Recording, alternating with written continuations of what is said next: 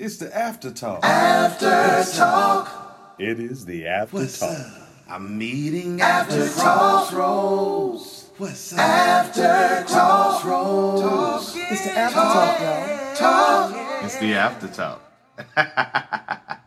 what's up? What's up? What's up? Hello, hello, and how are you doing? Welcome to Upward and Onward presents our meeting at the Crossroads music series, After Talk.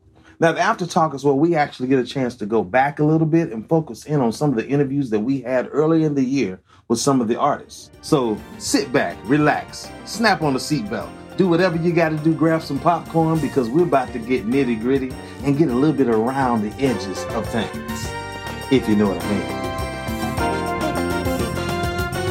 Abigail Slocum is a New Jersey actress and musician living in New York City. She received a Bachelor of Fine Arts in Musical Theater at Long Island University. Since graduating, she's performed in theaters all around New York and as a solo musician. In addition to theater, she also plays the piano, saxophone, acoustic guitar, ukulele, and mandolin.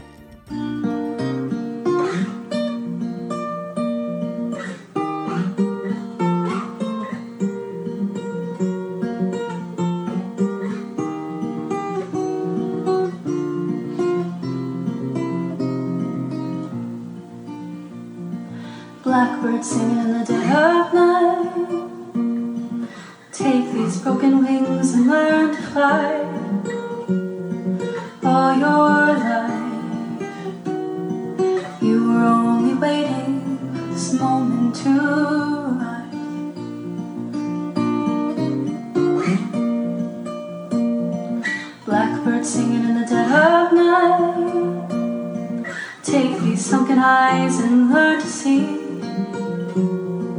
all your life. You were only waiting this moment to be free.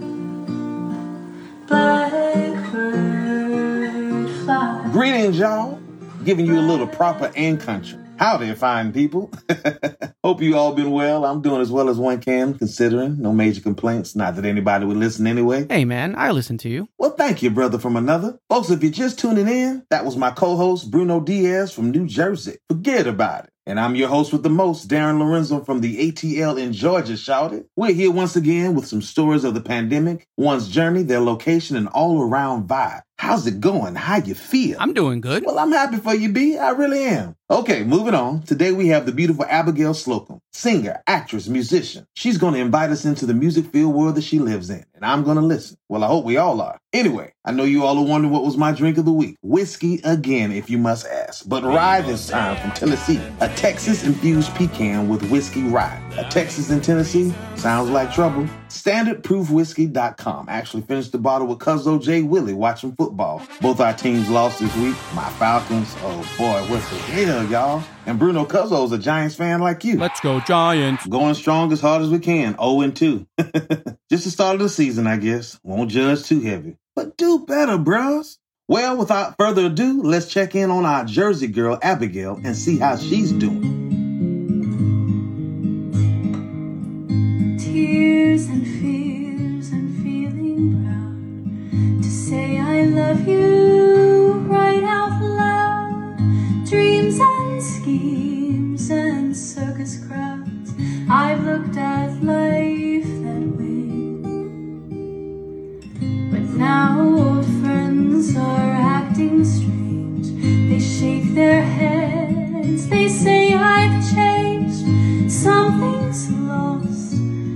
But something's gained in living every day. What's been going on with you? I'm pretty good, honestly. I escaped the city. I live in New York City, but um, my I'm a bartender in Manhattan, so our bar Okay. closed pretty quickly, pretty much right when they said, you know, that's it. Yeah. Um, so I kind of escaped to New Jersey, where my parents live, Okay. and stayed with them for longer than I anticipated staying with them. But it was nice, you know, like we were in a big house and instead of our tiny apartment, and we all kind of had room and we entertained ourselves. That was good.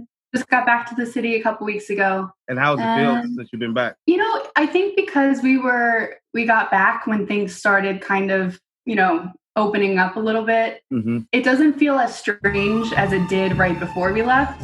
Um, it was, you know, nobody was out. Everyone was in a panic, and it was very strange.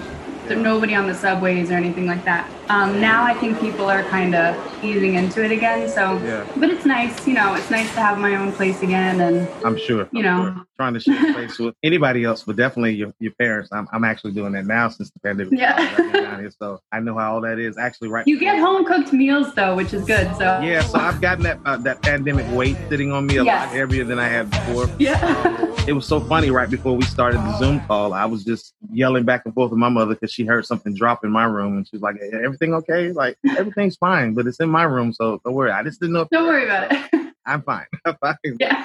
I'm a grown man. Excuse me, Mr. Fancy Pants. Want me to get you a popsicle? Cherry, please. I ate the cherry. All that's left is green. You make me want to kill myself. Just to let the folks know, we were talking a little bit earlier, but your folks live near Asbury Park, which is like Yeah. Springsteen area. So that's Springsteen land. yeah. Um, yeah, and you know what? Everyone worships Springsteen, and he's like Of course, he's a god. Yeah. a legend. yeah, he's a god. So,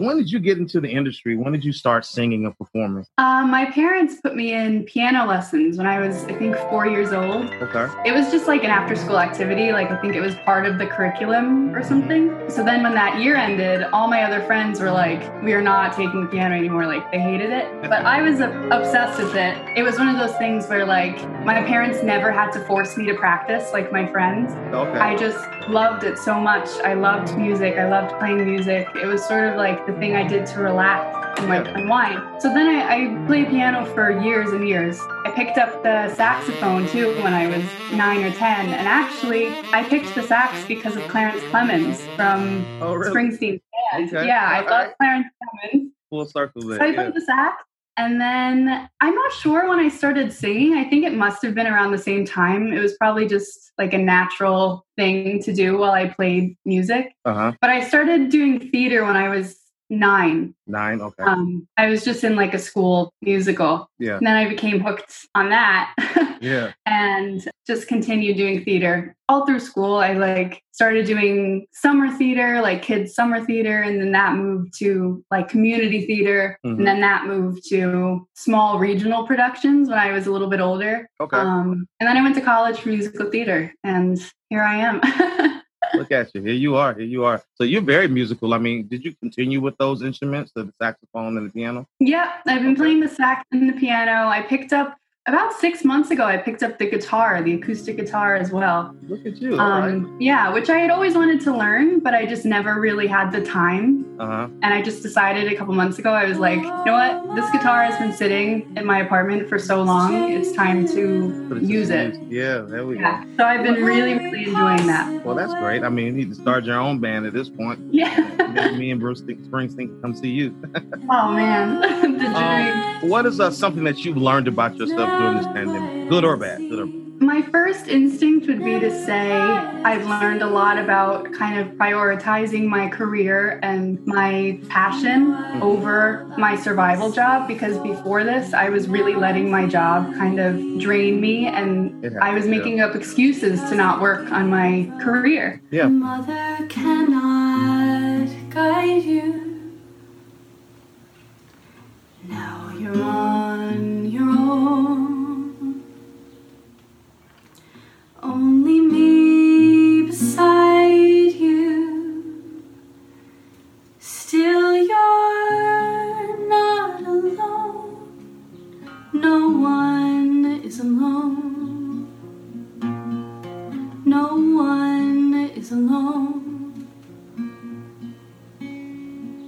Sometimes people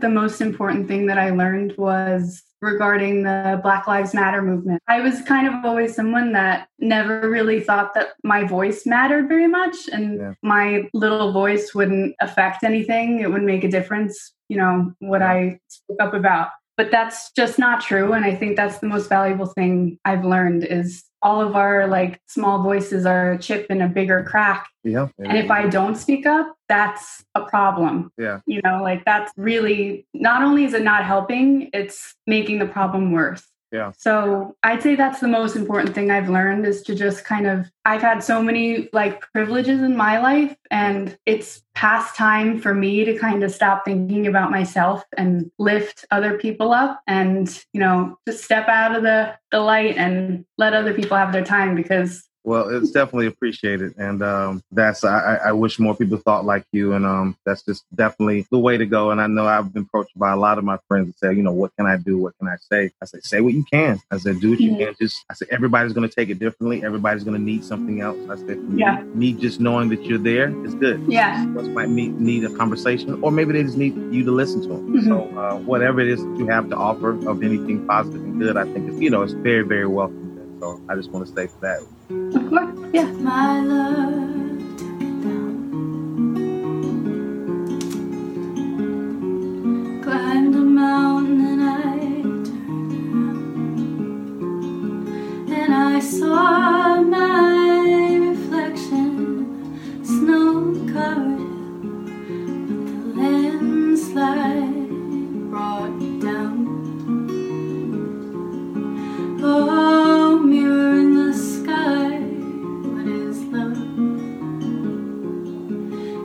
child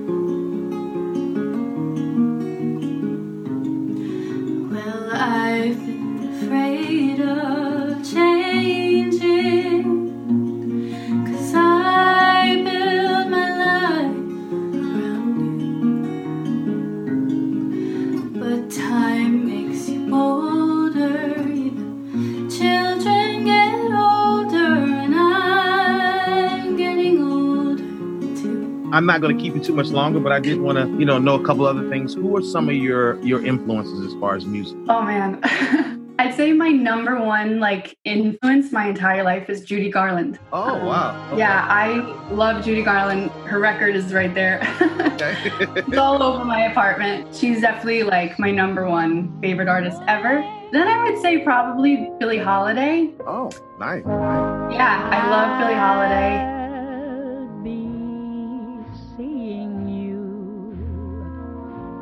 In all the old familiar places. It would be a tie between Joni Mitchell and Carole King for sure. Good- That's a good tie. That's a good tie. Yeah. Now, do you sing music from each one of these artists that uh, you named? I do, yeah. Okay. Um, since I've been focusing a lot on like my guitar lately, I've been sticking to like 60s, 70s, like Carole King, Joni Mitchell, That's a good era. Um, That's a good era. Led Zeppelin, yeah, all that great, like Bob Dylan, all that folk rock. Yeah. But then as far as like if I'm performing in like a piano bar, I usually head towards Judy or Billie or those old 30s, 40s jazz things, all that good It's a wide, stuff. it's a wide range, and I think yeah, it's uh, that's definitely going to be beneficial in your career, as well as that's very welcomed in uh, a lot of things that we do, even with theater related Mhm. stuff, is just to make sure that we have a wide array of things that we listen to. Dear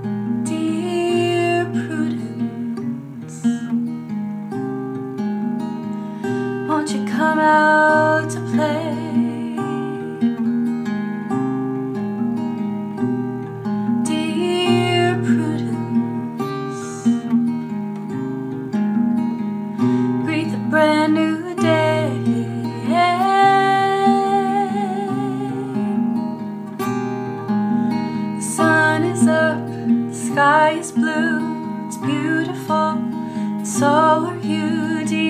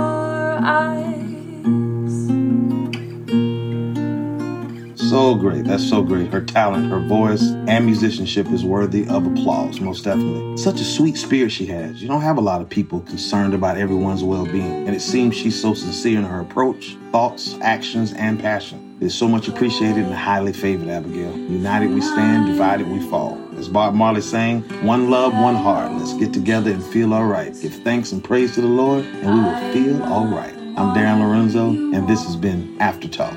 We out.